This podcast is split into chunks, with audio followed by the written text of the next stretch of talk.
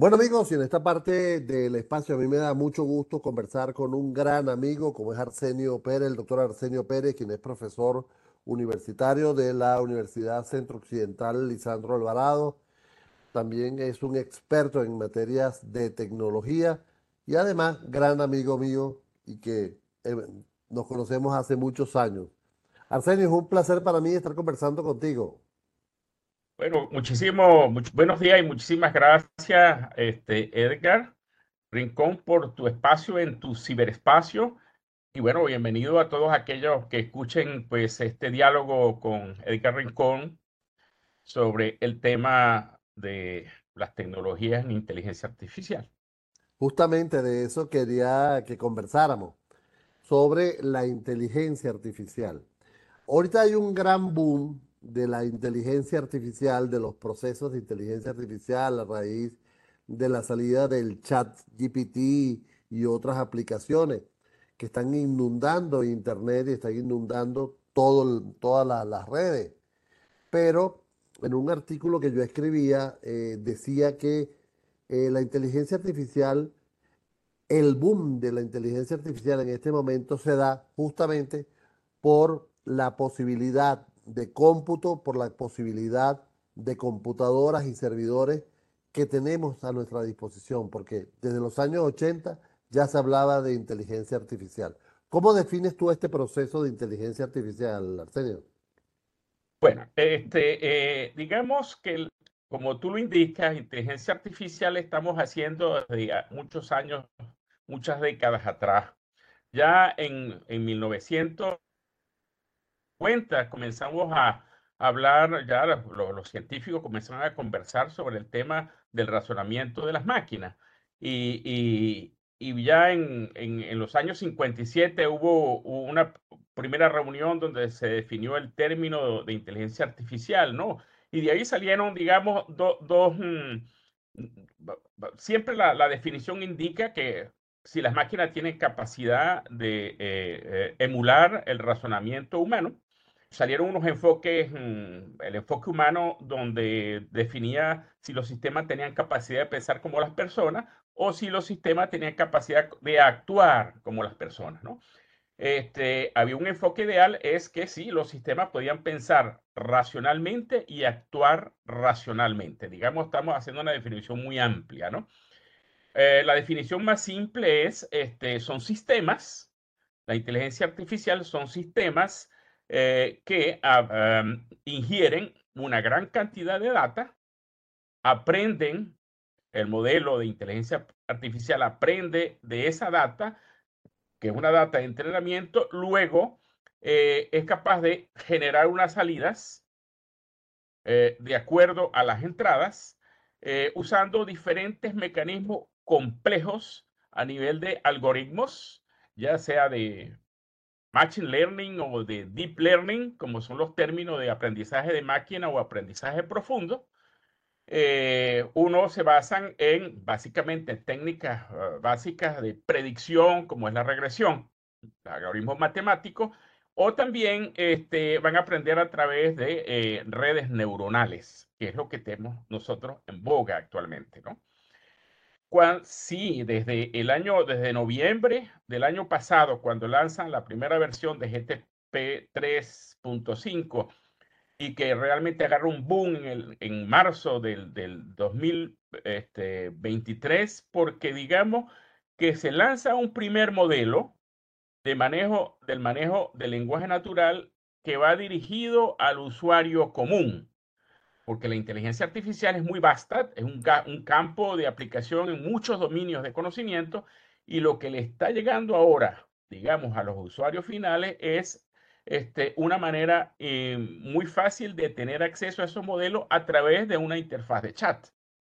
Detrás de esto, claro, hay eh, unos modelos de aprendizaje profundo sobre el lenguaje natural que nunca se habían visto.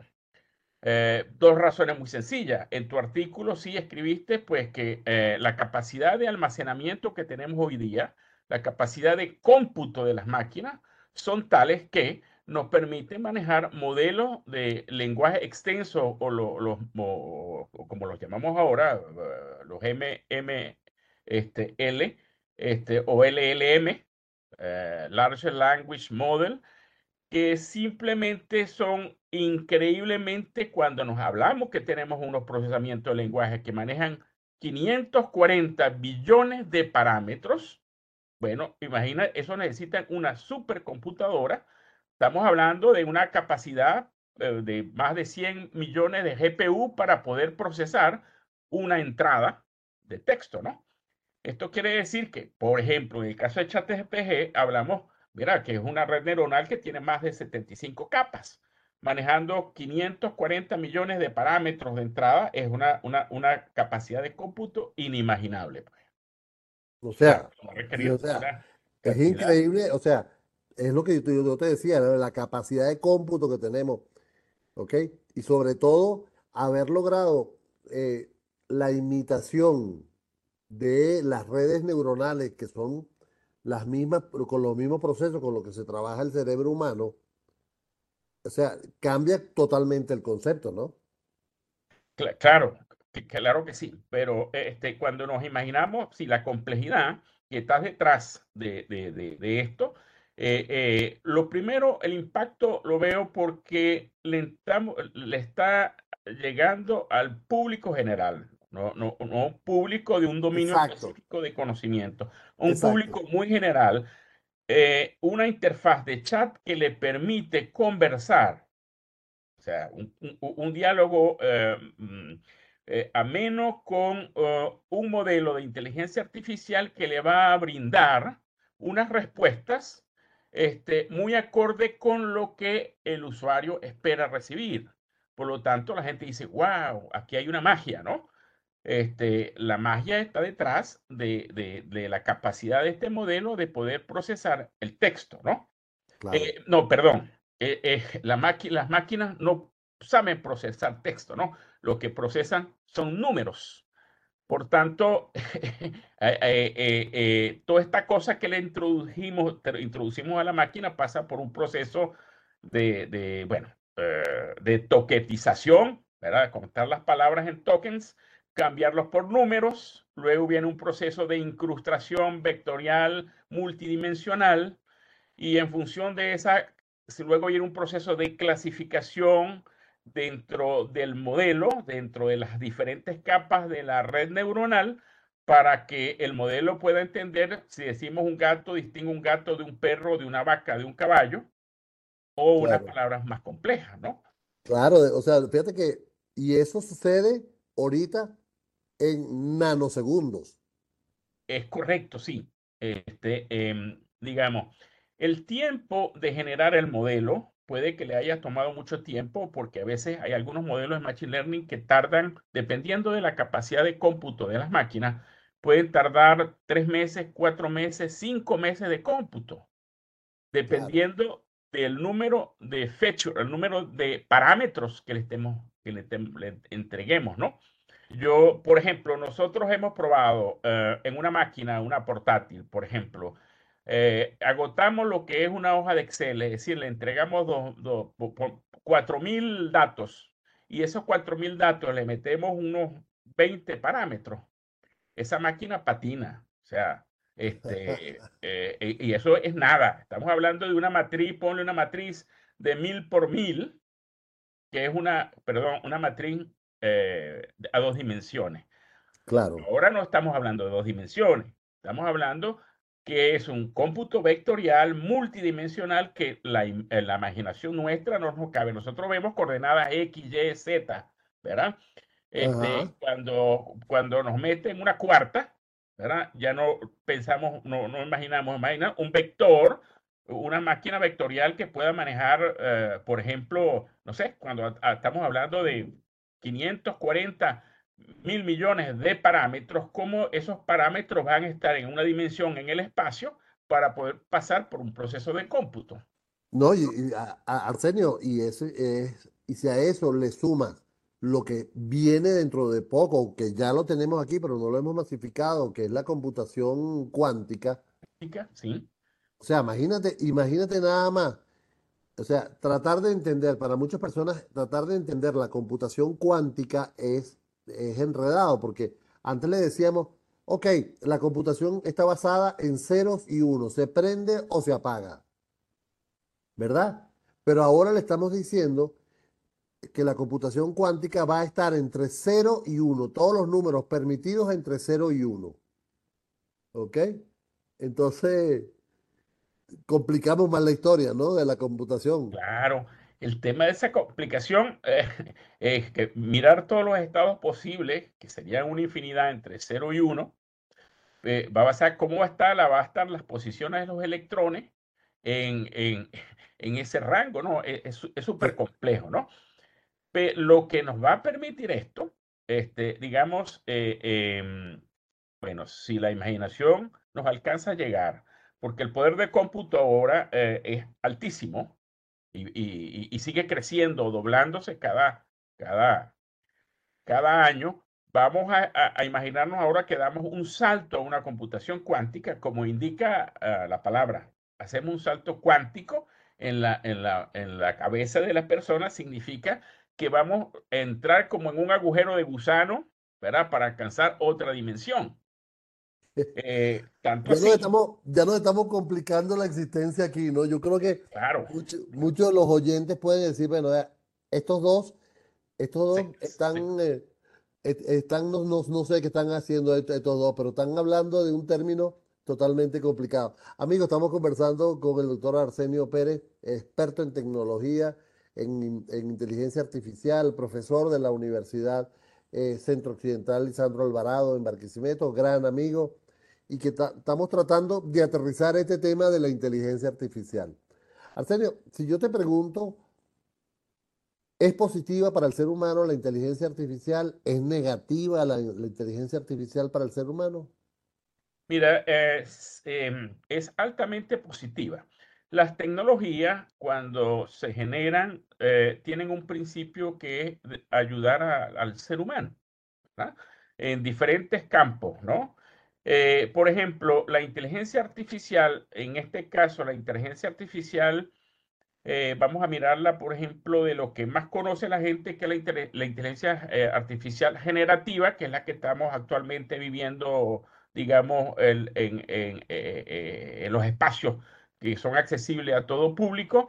Esa inteligencia artificial generativa, a partir de ayudarnos a hacer, este, a acceder mejor una herramienta para acceder al conocimiento, hacer resúmenes, este, preguntarle cosas paso a paso, cómo se realiza un proceso. Eso es muy positivo. También que podamos generar imágenes, generar correos de manera automática. Eh, este, eso es bien positivo. Bien positivo.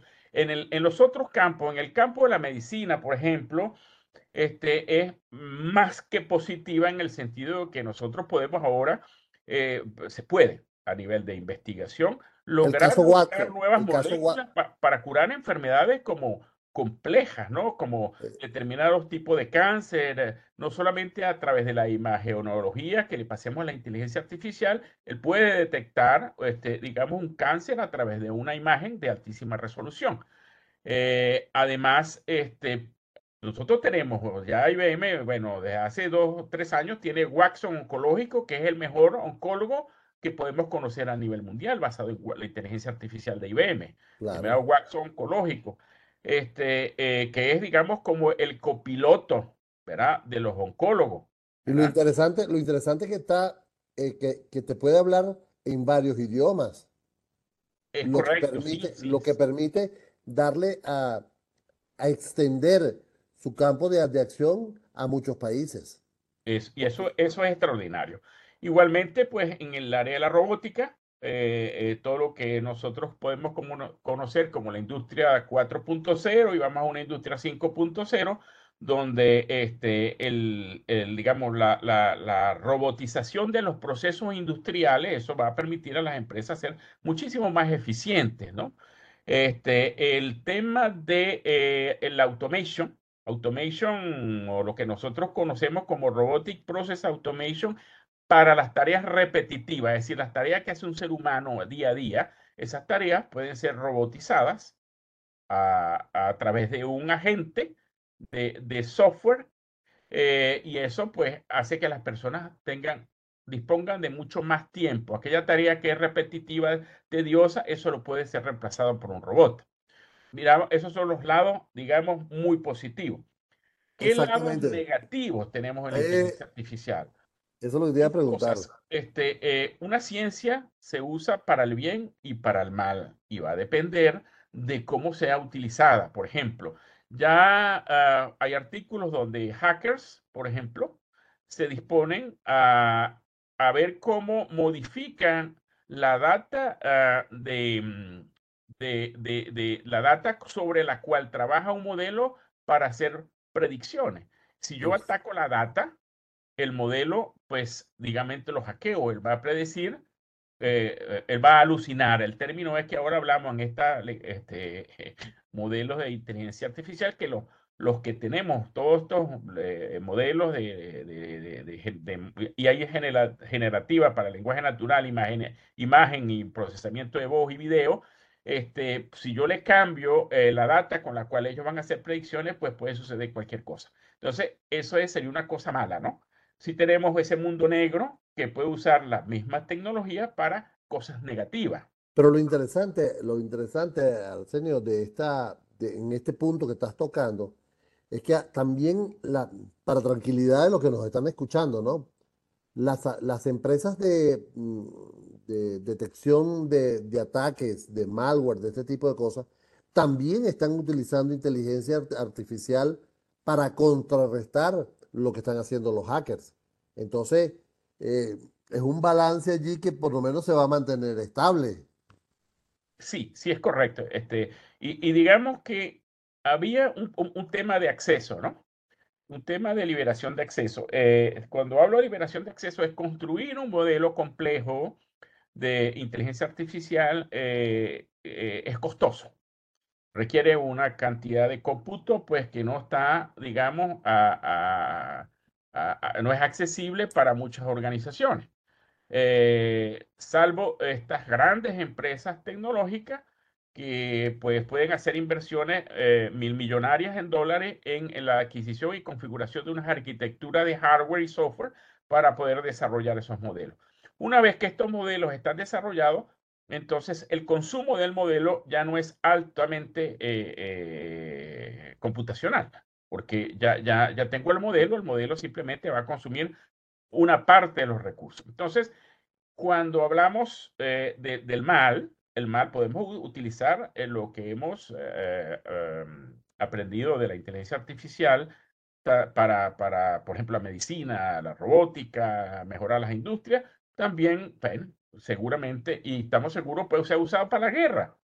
Totalmente. Ahora hay mucho desarrollo en drones. Eh, eh, una, una, aplicación, este, aplicaciones de inteligencia artificial para que tengamos unos drones inteligentes. Aparte de que puedan ser controlados, claro, eh, por el humano. Reconocen, reconocen el terreno, saben por dónde van. Eh, sí, este detectan proximidad, detectan una cantidad de cosas. Es como un piloto automático, ¿no? Eh, definitivamente. pero con una inmensa precisión. Entonces, estos drones, por ejemplo, que vamos a, a verlo, Estamos en, todavía en el tema de autos mm, autónomos eh, en desarrollo, luego vendrán, pues, eh, pasamos de, de, movernos por tierra, movernos por aire a través de dispositivos súper super inteligentes, ¿no? Este, tiene mucho que ver también con la capacidad de eh, poder, digamos, mm, em, posicionarse, ¿no? Y la capacidad de interconexión de las redes. El, problema acá, cuando llegue la 5G, porque ya está en muchos países, este, que tengamos unas redes satelitales accesibles con tiempo de respuesta suficiente, pues entonces esta inteligencia artificial que incorporamos ahora a un dispositivo, entonces, bueno, este, el, el, no hay límite. Claro, mira, pero, pero Arsenio, amigo, como dije, el doctor Arsenio Pérez, eh, profesor universitario, experto en tecnología de la Universidad de, Centro Occidental de Lisandro Alvarado.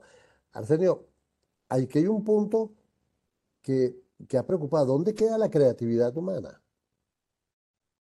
Eh, bueno, la creatividad humana que le va a quedar como el hombre le va a entregar a estos modelos algo creativo para que sea potenciado por la inteligencia artificial.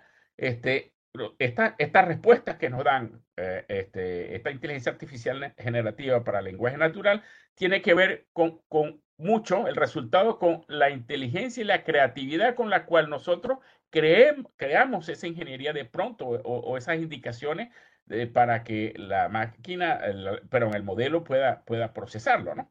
Claro. Ahora, cuando hablamos, por ejemplo, nosotros asociamos eh, mucho la creatividad a veces con la imaginación de eh, imágenes este, eh, multimodales, por ejemplo, una, el arte, ¿verdad? Si tenemos inteligencia generativa para la generación de imágenes y le podemos decir, mira, fabrícame esto al estilo Picasso, al estilo X, al estilo Van Gogh, este, lo hemos visto, eh, mira, lo hemos visto, o sea, hay páginas que tú le dices, mira, este, compónme una canción al estilo de los Beatles o hazme una obra al estilo Van Gogh, como tú lo estabas diciendo. Pero definitivamente yo hice una, un ejemplo con, con ChatGPT que me creara ciertas cosas, ciertos artículos, ciertas empecé a probarlo porque la gran cantidad que está usando, la, la, mayoría que, de las personas que están usando ChatGPT lo están, están jugando con ellos. Son muy pocos eh, personas que están haciendo trabajos serios con ChatGPT en este momento. Y la verdad es que ahí hay un factor de creatividad porque tuve que corregir muchas de las cosas que me estaba diciendo, entonación, este, puntuación, palabra, con la página web que creé, tuve que hacerla de casi desde el principio con algunas bases, pero es, un principio inicial, ¿no? Pero vamos a estar viendo esto. ¿Crees que le puedan poner límites? Eh, eh, bueno, lo, que eh, sí, los laboratorios siguen investigando. El, el, problema es que este, los estados, lo que queremos una inteligencia artificial, primero, que no tenga sesgos, no sea discriminatoria, se asegura y que por, lo menos tenga una trazabilidad de cómo llegó a un resultado, ¿no? Claro. Este, eh, eh, lo, que pasa es que no sabemos, no sabemos qué está, qué está generado por, por inteligencia artificial y qué no está generado por inteligencia artificial. Sí. Entonces, la UNESCO eh, dio unas recomendaciones, ¿verdad?, sobre el tema ético. este, bueno, se pidió esta, estos científicos y líderes en el área de tecnología que detuvieran un poco el avance durante seis meses mientras los estados establecían regulaciones. Eh, eh, eh, es más sobre el tema de privacidad de datos, de ética y de cómo un estado podría controlar el desarrollo de una tecnología.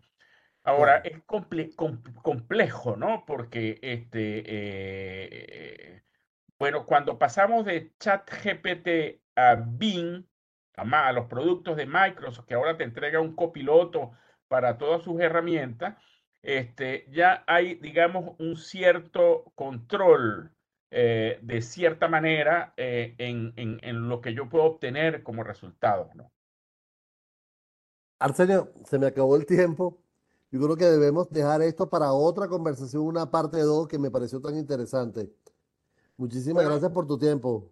Gracias, Edgar. Gracias por, por, el espacio. Y bueno, en, en, nombre de la red PBM, que es un ecosistema de empresas en el tema de transformación digital, con mucho gusto seguimos conversando sobre el tema y dándole un poco más de profundidad. Gracias, Edgar. Seguro que sí. Arsenio Pérez, el doctor Arsenio Pérez, profesor universitario, experto en tecnología de la red PBM, como lo está diciendo también. Y hemos hablado de inteligencia artificial. Muchas gracias.